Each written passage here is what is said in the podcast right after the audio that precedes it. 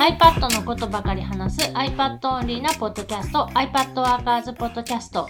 今日は iPad を使ったまあ最近のタスク管理の話をします。俺 iPad とかはタスク管理的なものには全くもって使ってないけど大丈夫ですか？大丈夫。ちなみに、その今タスク管理的なことでどんなツールを使ってやってる？うんと、多分一般的なタスク管理と呼ばれるやり方とは違うと思うけれども、その言葉で言うなら、えっと、iPhone でタスクマを使うのと Obsidian を使うのがタスク管理的なものに相当する。で、春菜の場合は、まあ、使っているツールっていう話で言うと結構その時々で違ったりはするんだけど、まあ、基本的な思想としては、タスクをその予定に変換して、今日一日のそのタイムラインを眺めながら、ここでこれをやろう、ここでこれをやろうみたいなのを入れてやってる作業をするっていう、まあ、イメージ。それはつまり毎日そういうことをする時間を確保して一番最初ぐらいにそれをやるってこと。そう、基本朝一に、その、すっごい自分に対して緩いから、えっ、と、1日3個のタスクっていうのを、まあ、書き出して、これをここでやる、これをここでやる、これをここでやるっていうのを、その、まあ、1日のタイムライン。なんかそこのタイムラインには、お昼ご飯の時間とか、まあ、子供のその朝ご飯をやる時間とかは、あらかじめそのリピートでカレンダーの予定としてまあ入れてある。もう完全にそれは、あの、予定を管理するためというよりかは、そのタスク管理というか、一日の時間軸を埋めるために専用のそのカレンダーを作って、そこに朝の時間とか、お昼ご飯の時間、夜ご飯の時間っていうのも、あらかじめもう毎日のリピートとかでこう入れてある。と話を聞いて繋がったんですけれども、よく春菜さんが紹介している iPad アプリがめっちゃ相性がいいってことだよね。そう、今使って手帳アプリ。まあ前まではカレンダーアプリ。アップル標準のカレンダーアプリの中で、えその日々の予定プラス、そういう毎日のルーティン的な予定を全表示した週間予定みたいな、週間ビューかな？みたいなモードで見ると、まず1日のタイムライン、自分のタイムラインっていうのが見えるから、そこで、まあ、何にも入ってないところが作業ができる時間、仕事ができる時間になるから、そこに、まあ、詰めていく作業をする。で、以前は、Apple 標準のあのリマインダーアプリ、リマインダーアプリの中で、今日っていう日付を設定したら、今日っていう、まあ、リストの中に表示されるから、その今日のところに、今日やるべきなんか、タスクを3つ入れて、で、リマインダーとカレンダーをスプリットビューでこう、表示させ、リマインダー項目をカレンダー上にポイって持っていく、ドラッグで持っていくと、えっとね、カレンダーの予定になる。新規イベントとして追加される。でも多分それは、なんていうんだろう、デジタル的な面倒な手間がかかるから、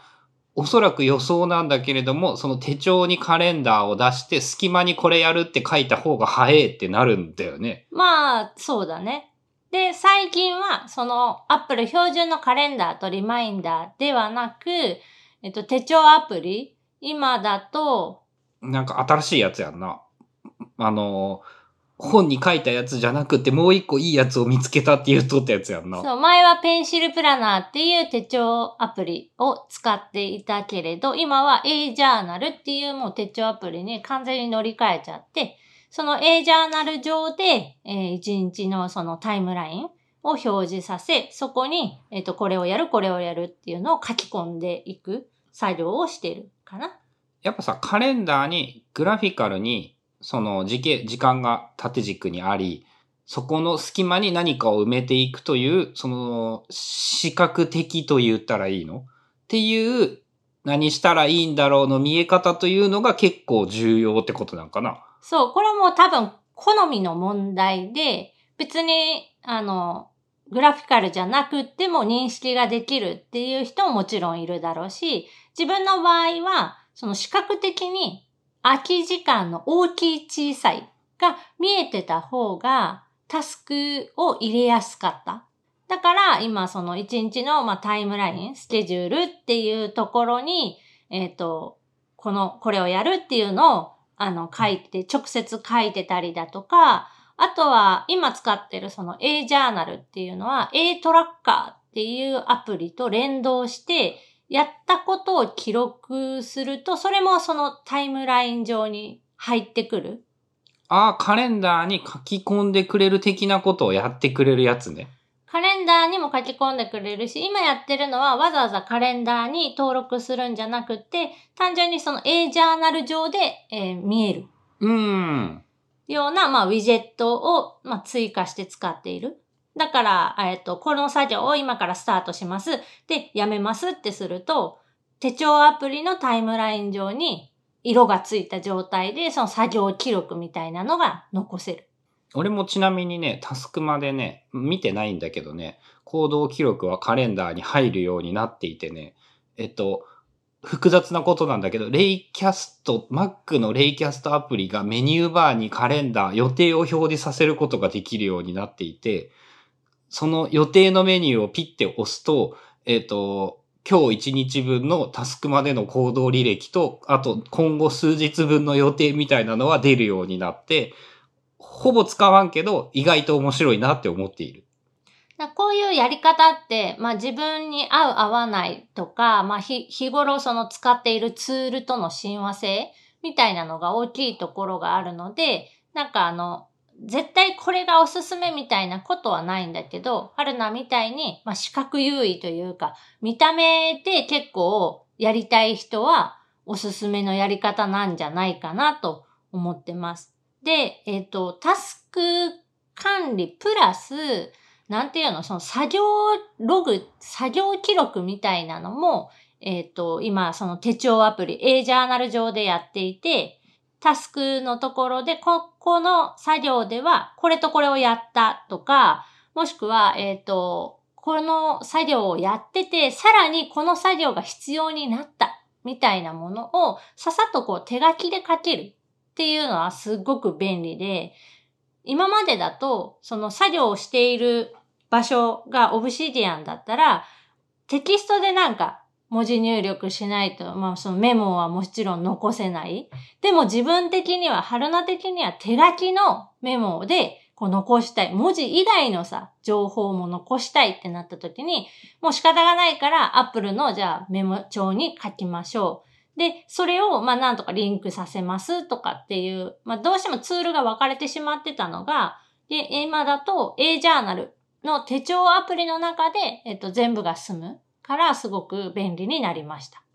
データの構造化は基本的にはできないけれども、まあ、何月何日っていうのは簡単に遡れるから、この時何やったっけっていうのだったらそれでいいってことやな。そう。だから、えっ、ー、と、A ジャーナルに書いているものっていうのは、基本的に、その、残すものではなくて、その時、一瞬覚えときたいことで、それをもとに何か次の、えっ、ー、と、アクションにつなげるきっかけにするためのメモみたいなイメージかな。まあ、俺、最近で言うとさ、そのオブシディアンでアウトラインで書くみたいなことをやっていて、作業記録っていう、その、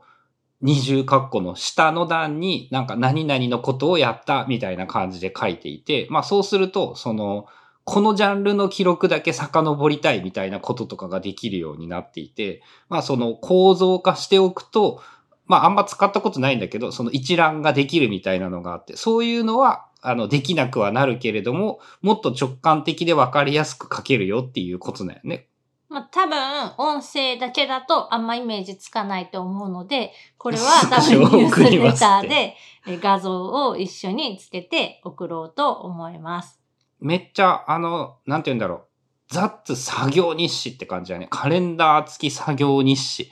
もうちょっと俺カレンダーに直接カレンダーの場所に手書きでやること書いているんかと思ったら、そこはあんまりそうじゃない。えっとね、直接上に書いている時もあれば、まあ、横に引っ張って、そのメモ欄みたいなところに、えっ、と、やったことを記録をするみたいなこともある。まちまちかな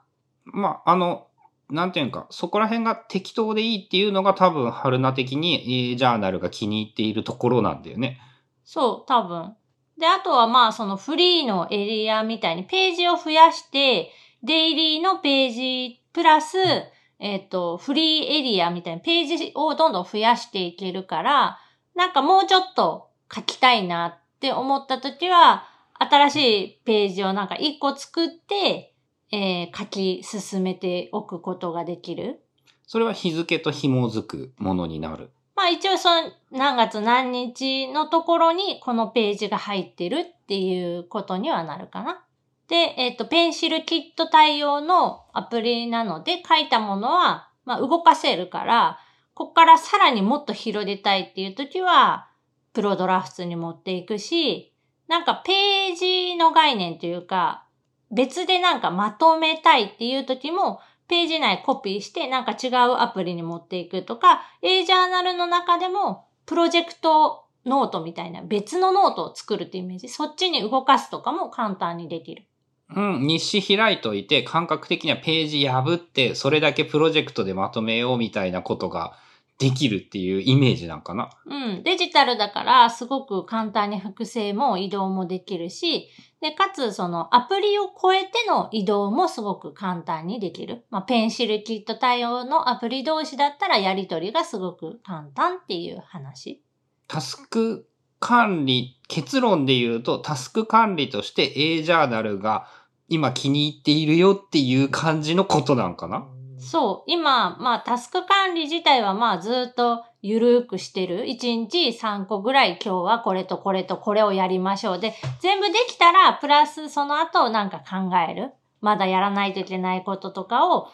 先を、先にやっちゃうとか、いろんなことをやるっていうのは決めてる。朝一番に A ジャーナルを開いて、まあ、タイムライン、スケジュールを見ながら、今日はじゃあここでこれをやろうとか、で決めるときもあるし、とりあえずこの3つやろうって書き出すだけで終わるときもあるし、参考までに、だいたい何分ぐらい使っているイメージ、それに。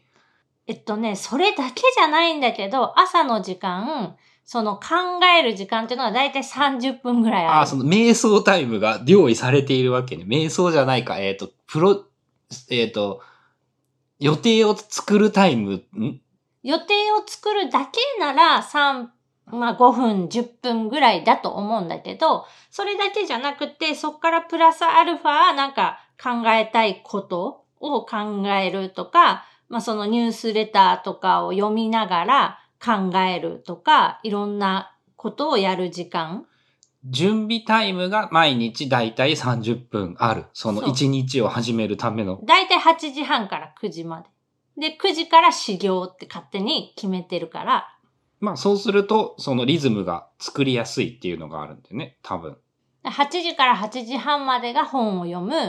8時半から9時までがその準備タイム。仕事前の準備タイム。で、9時から始業って感じで毎日やってます。ということで今日は、まあ、iPad を使いながらどんな風にタスク管理をやっているのかという、まあ、紹介でした。番組への感想やリクエストなどは、シャープ iPadWorkers のハッシュタグをつけてツイートしてください。それではまた来週 iPadWorkers ポッドキャストでした。